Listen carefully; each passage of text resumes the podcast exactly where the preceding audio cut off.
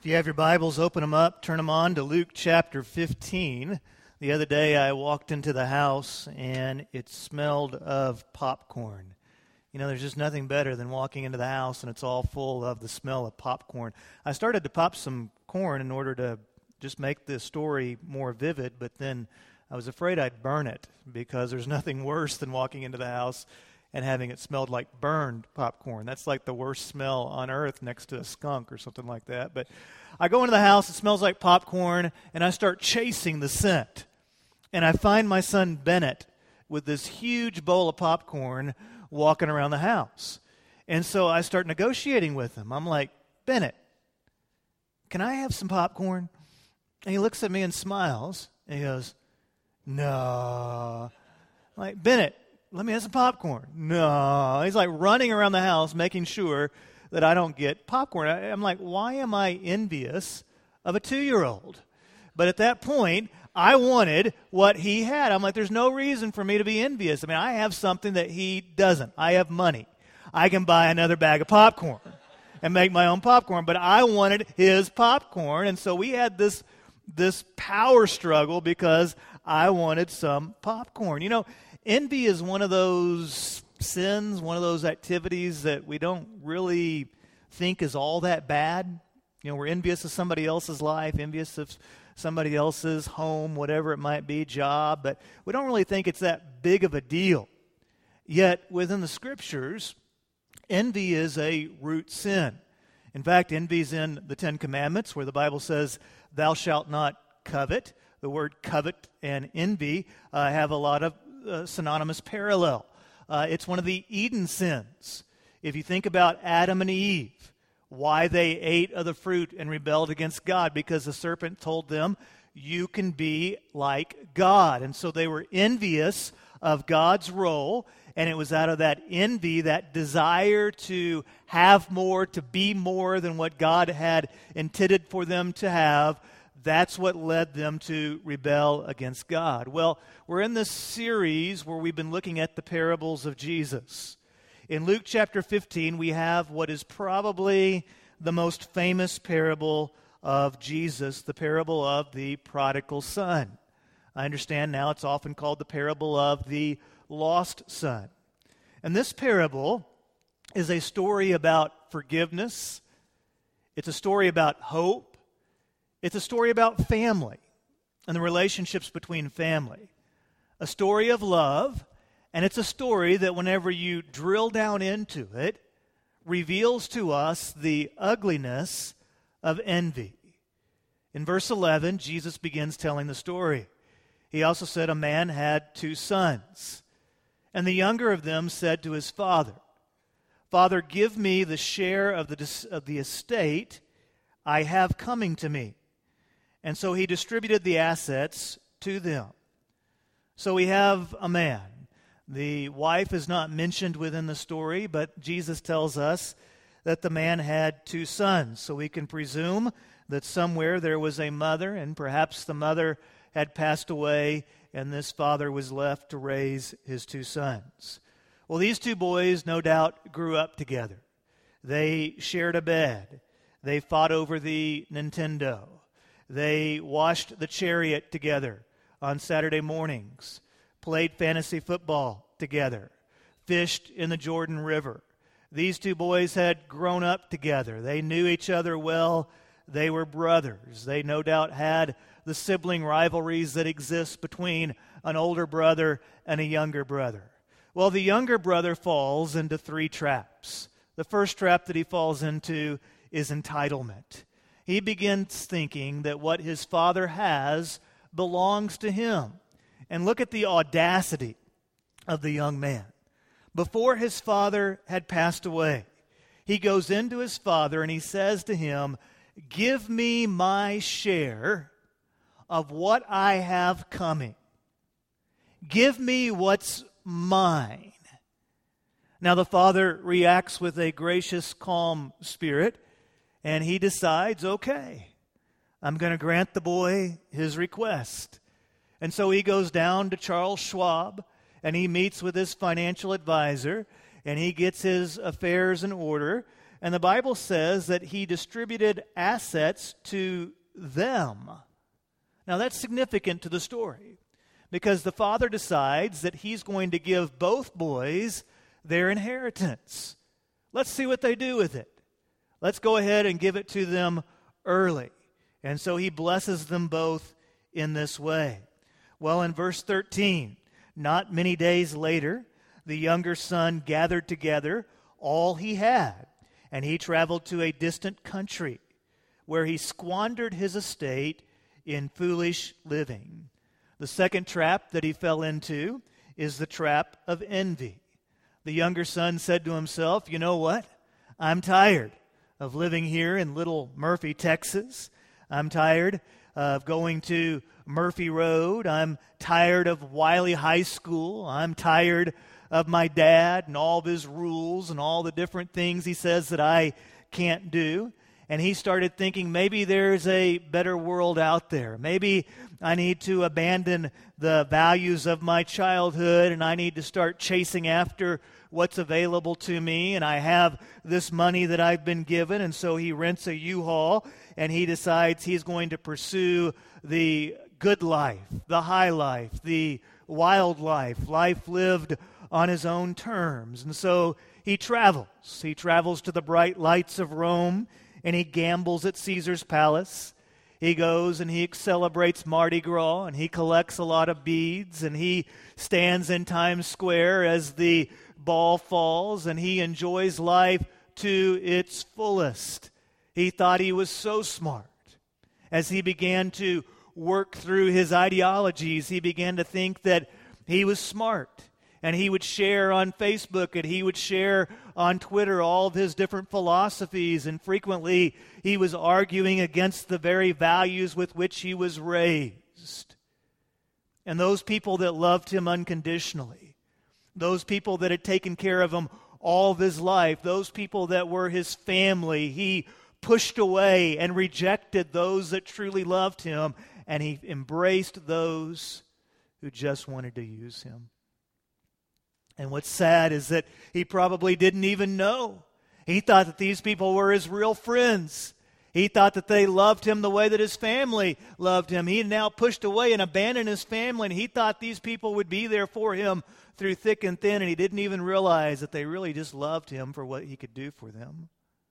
Well, in verse 14, after he had spent everything, a severe famine struck the country, and he had nothing. Now, I think in his mind, he probably thought, okay, one of these days the money might run out, but after I've spent everything, I'm still able bodied. I'll be able to take care of myself. But what he didn't realize that in his foolishness, he had not prepared for economic difficulties. And a severe famine hit the country, and he was left with nothing all those people that he thought were his friends, they were gone. He was all by himself now. He couldn't do, he didn't have money to spend and to throw, out, throw around, and so people left him. So he does find work. He's able to find work with one of the citizens of the country. It appears that he was probably either in Italy or uh, Greece. And he's sent out into the fields to feed the pigs. And the Bible says in verse 16 that it got so bad that he longed to eat his fill from the carob pods the pigs were eating, but nobody would give him any. And so the third trap that he fell into was emptiness. He had an empty bank account. His cell phone was shut off. There was no food, nothing to eat. There were no friends left to spend time with. He was empty, all alone. Mike Rowe hosts a TV show called Dirty Jobs. I haven't really ever seen it. Has anybody seen it before? But I read an article where he was asked to identify okay, what were the absolute worst jobs that you come across uh, in this television show? And so he identified a few. He said that a sewer inspector in San Francisco is a job you do not want to have. He said it's awful in the sewers of San Francisco. He identified a snake wrangler a snake wrangler who, who has to check the health of water snakes is a very bad job to have. He said a chicken sexer who determines when the chicks are very young if they are boys or girls. And because we're primarily city folk here, I won't get into the details as to how you determine whether or not the chicken is a boy or a girl. But he said that's a job that you do not want to have. He said probably the worst one was a shark suit tester. Now, think about that for a second. Think about career day when you come in as the shark suit tester. But apparently, there was an episode where he put on these shark suits and he goes underwater and he's like, Here, little fella, and he let him bite him in order to test the strength of the shark suits. Well, I talk about that because to Jesus' audience, nothing was more repulsive than a job feeding pigs. When Jesus says in the story, the young man got a job feeding the pigs, there was probably a groan that went through the audience. And then Jesus just takes it over the top. Not only did this young Hebrew boy get a job feeding the pigs, he wanted to eat the pig slop. To Jesus' audience, that's as bad as it could get. Well, in verse 17, the Bible says, When he came to his senses, he said, How many of my father's hired hands have more than enough food? And here I am dying of hunger. I'll get up, go to my father, and say to him, Father, I have sinned against heaven and in your sight. I am no longer worthy to be called your son. Make me like one of your hired hands. And so he got up and went to his father. Now, notice three things. First of all, he came to his senses.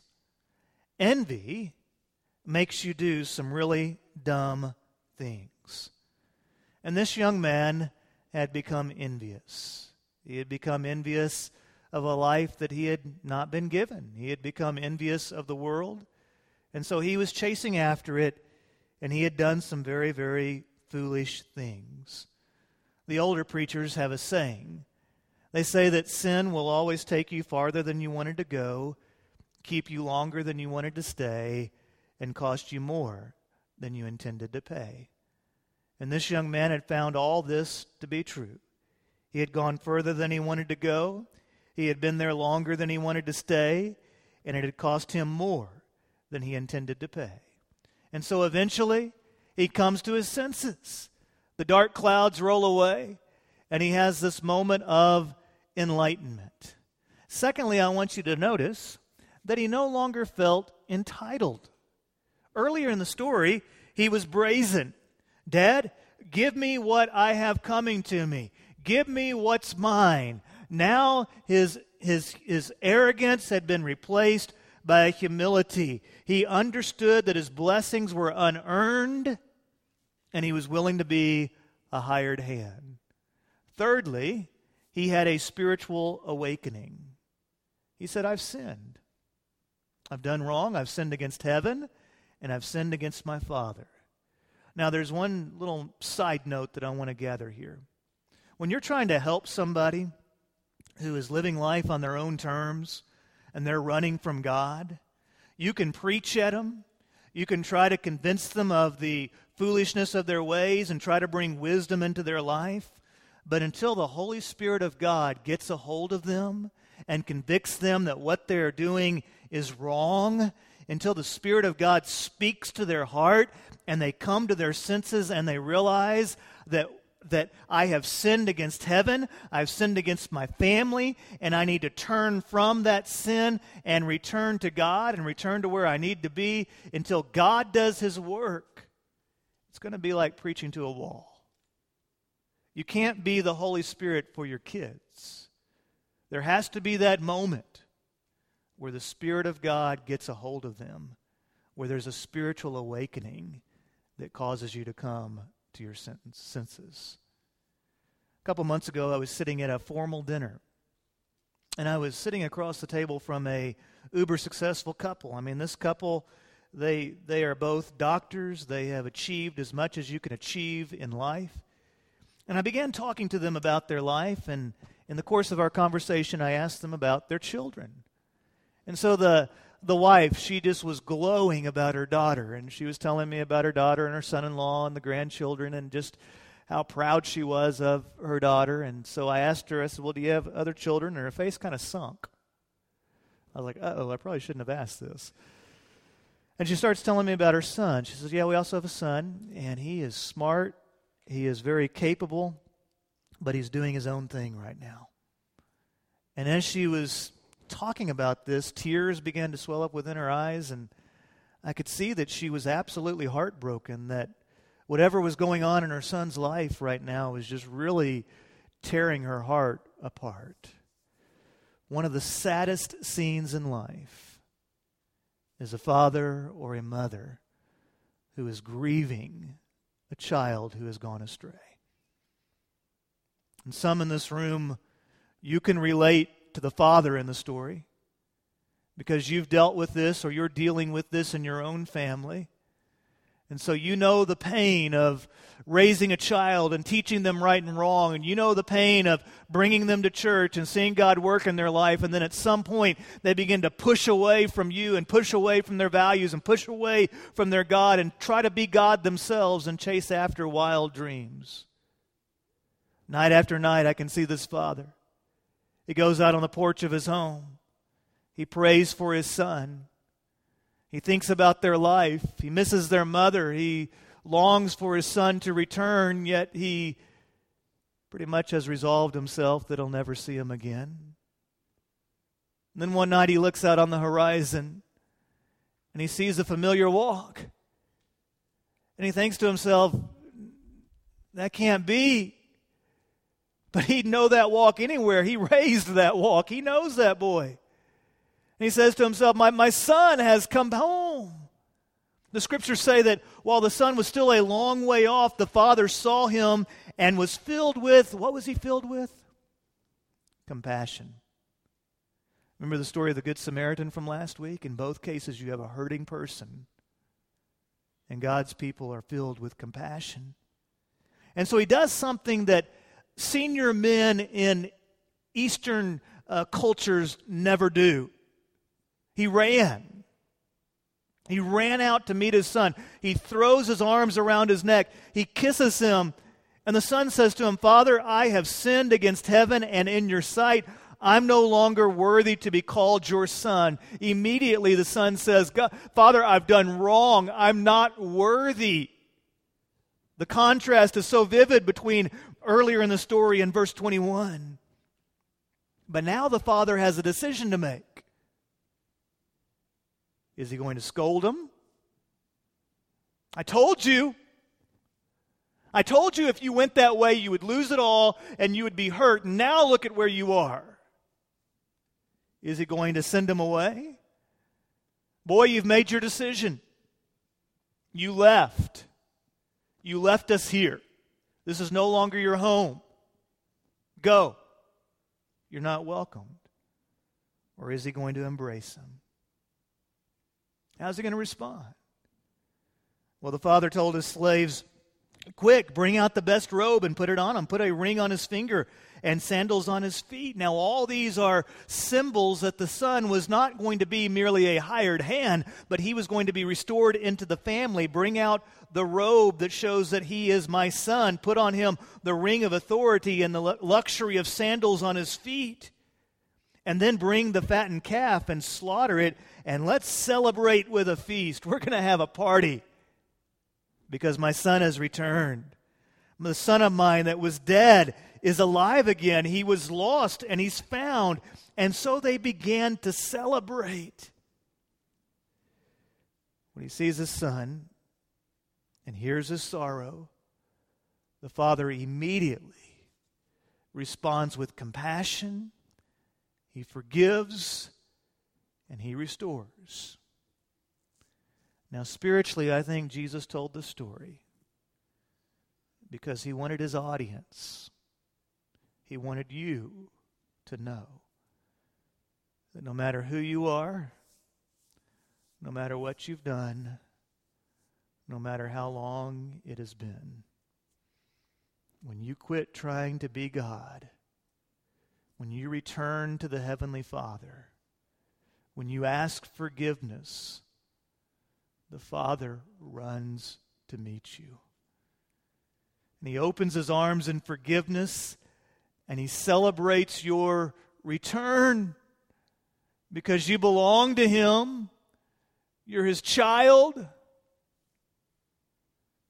Aren't you glad that the grace of God doesn't meet you where you should be? It meets you where you are. And then it takes you to where you need to be. Now, a funny thing about Christianity not everybody celebrates what God celebrates in Christianity. It's easy in the story to kind of end the story right here. And you'd like that because you'd be getting out 18 minutes early. But there's a large part of the story that people often hydroplane right over. And in verse 25, the older son was in the field, and as he came near the house, he heard music and dancing. My legalistic friends are already offended right here at the story, okay? It's in red. Jesus said it. You got to deal with it, okay? Okay? Music and dancing's happening here. And so he summoned one of the servants and asked what these things meant. Basically, he says, Hey, hey, come here. What's going on here? We're Baptist. Okay? Uh, why, why are there drums? Why, why are people two stepping to the Cotton Eye Joe? at dad's house. This is just not who, who we are. Well, the servant says, your, your brother is here, and he told him, Your father has slaughtered the fattened calf because he has him back safe and sound. Well, now, right here, there's an interesting part in the story because now the older brother is caught in the same trap of envy. His emotions now begin overflowing with entitlement. Earlier in the story, it was the young brother who was chasing after a different life that was so entitled that he would go into his father and say, Give me my inheritance now. Now the older brother sees the younger brother return and restored, and he thinks that's not fair. He doesn't deserve that. Now he's overflowing with anger. Originally, the younger brother was acting out in immaturity and chasing after these foolish dreams. Now, the older brother is acting out in immaturity. In verse 28, he became angry and he didn't want to go in, so his father came out and pleaded with him. Now, basically, what's happening here is the older brother is throwing a fit that a two year old would be proud of. He's angry. Party's going on. People are saying, Come on in, come on in, come say hello to your brother. He's like, No, I'm not going to come say hi to that guy. He, he left us. And it gets so bad that they actually go and they call his father out. And his father comes out to him and he's pleading with him. I mean, he's making a scene. Anybody ever had this happen at Thanksgiving or Christmas? There's probably some parallels here, right? There was some family turmoil in verse 28. So the father goes out to him and, and begins talking to him, say, okay, son, you know, look at it this way. And he replies to the father, Look, I have been slaving many years for you. I've never disobeyed your orders. That's probably an exaggeration there. Yet you never gave me a young goat so I could celebrate with my friends. And then he says in verse 30, But when this son of yours, when this son of yours came, who has devoured your assets with prostitutes. You slaughtered the fattened calf for him. He says, Dad, I went to VBS and church camp in the same summer. I married Mary Ann instead of Ginger. I went to celebrate freedom instead of Motley Crue. I voted for Dole and McCain just like you told me to. I bought a Prius because it was economical instead of the Harley that I wanted. I've always done what you told me to do. This is not fair. Your grace that you're extending to my younger brother here, it's not fair. The younger brother was envious of other people's lives. The older brother was now envious of his younger brother's life. I see this sometimes in church. younger brothers who drift because they're envious of the world. And they start thinking that what's taught here and what's here, this, does, this, this really isn't where life is lived. And so they push away from it and they start chasing after the allure of the world. And I also see the flip side. I see older brothers raised in church have always done the right thing who throw fits because they're envious of the Heavenly Father's grace. Don't be envious of grace. To be envious of grace means that you think you deserve grace. To deserve grace totally drains grace of its definition. By definition, grace means that God has extended something to you that you did not deserve. There are no perfect people in Christianity other than Jesus. That's part of the beauty of our faith. That it's not based upon how good I can be, but it's based upon the goodness of God. And God extends grace to us whenever we come to Him in repentance. He blesses us with grace, not so that we may hoard it, but so we can share it with others as well. You are who you are by the grace of God.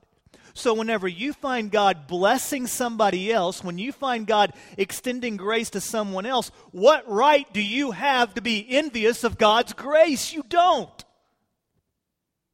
because you are who you are because of that same grace. Don't be envious of God's goodness, God's graciousness, God's blessings upon others. Instead, embrace the grace He has given you. Realize that He knit you together in your mother's womb for a divine call and a divine purpose. So live the life that God has given you. Be the person He's created you to be. Love the family that He has given you. Be that godly man, be that godly woman, and be a thankful person because you've been touched by the grace of God. In verse 31, the Father says, Son, you are always with me, and everything I have is yours. But we had to celebrate and rejoice because this brother of yours, he was dead. And he's alive again. He was lost and is found. The father reminds the older brother of two things. Number one, he says, You're always with me. You don't have the scars of regret that your younger brother is going to carry with him through the rest of his life. He's been restored. He's home. He's my son, but he's going to live with consequences and regret for his actions. You don't have this. You've made wise decisions. He has spent all of his inheritance you still have that which I have given to you. Everything I have is yours. There's no envy, there's no need to envy my grace because I've shared my grace with you as well. When we look at the story, there's three main characters there's a hurting parent, there's a wayward child, and there's a good kid who always tried to do the right thing. Let me ask you this question which one do you relate to the most? When you put yourself in the story, who do you relate to? Some of you may relate to the hurting parent. When I preached this in 8:30, we have a lot of our seniors in 8:30 and the thickness of the air was overwhelming to me because I realized how many of them are living the story of the hurting parent. You may have a child that has pushed away and is doing some things that are foolish and doing some things that are going to bring lifelong consequences. You can't be the Holy Spirit for your children. You have to trust in God and His power and His grace to awaken them. At the same time, I want to encourage you to don't ever give up. Keep praying, Keep looking. And when or if your child returns, choose grace over scorn. Look at them with compassion rather than disdain because they're going to need the unconditional love of their earthly father or mother just as they need the unconditional love of their heavenly father or mother. Some of you may relate mostly to the wayward child. You're living life on your own terms, trying to be God. It's time to come to your senses. It's time to go home. And I want to remind you that God's grace will meet you where you are and take you to where you should be. You say, I still have doubts. I still have. God will meet you where you are. He'll cross those bridges of doubts with you. His love is open to you. And some of you are the kid who's always tried to do the right thing. You're the good kid. Understand this God doesn't love you because of your loveliness. He doesn't love you because you're the good kid. He loves you through His grace. He's extended grace to you as well. So live in that grace and obey God, not in order to be loved by God, but obey God because you are loved by God. Keep doing the right things and realize that the grace that God has extended to you is not intended to be hoarded and kept to yourself.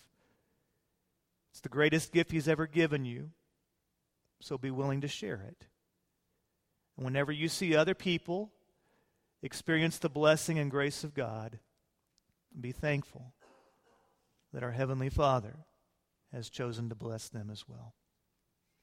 Would you be so kind as to stand with me, please, as we bow our heads and we come to a time of commitment? The band's going to come. During this time, you can sing the song of worship with the band. You may also feel led to pray, and you can pray at your seat. You can come forward here and pray. I'll be here if there's anything that I can pray with you about. It could even be that this is a time where there needs to be some healing in families. Maybe you and your spouse need to pray together for your children. There could be a situation where you, as the child, need to go to mom or dad and bring about a beautiful moment of restoration. I'm here at the front if today needs to be the day where you come to the Lord. I would love to help you with that. I'm not just the preacher who gives a sermon each week, but I'm your pastor who lives life with you, cares about you, and prays for you. And it's my joy to walk through the journey with you, to celebrate when you celebrate and cry when you cry. Heavenly Father, I thank you for the story in Scripture today, and as we go through it and look at it deeply, it scrapes against our own life because in each of our lives there, there's truth there that this story speaks to. I pray, Father, that we might embrace the spiritual truth and receive the nourishment that comes from your word. I pray, Father, for healing. I pray, Father, for healing in families. I pray, Father, that those that are finding themselves chasing after darkness will have the clouds part and the light shine and return to you. Lord, I know there's a lot of wound, wounds and a, and a lot of a lot of regrets and a lot of difficulties that people go through with their children and in their family relationships. But I pray that we might see those that we love the most with compassion and, and I pray, Father, that, that you'll help us to be wise and godly and gracious. And when we see the man lying beside the road, may we not turn away and walk on the other side, but may we try to help them. May we not simply preach at people. May we love people and take delight when we see your blessings upon them. In Jesus' name, amen.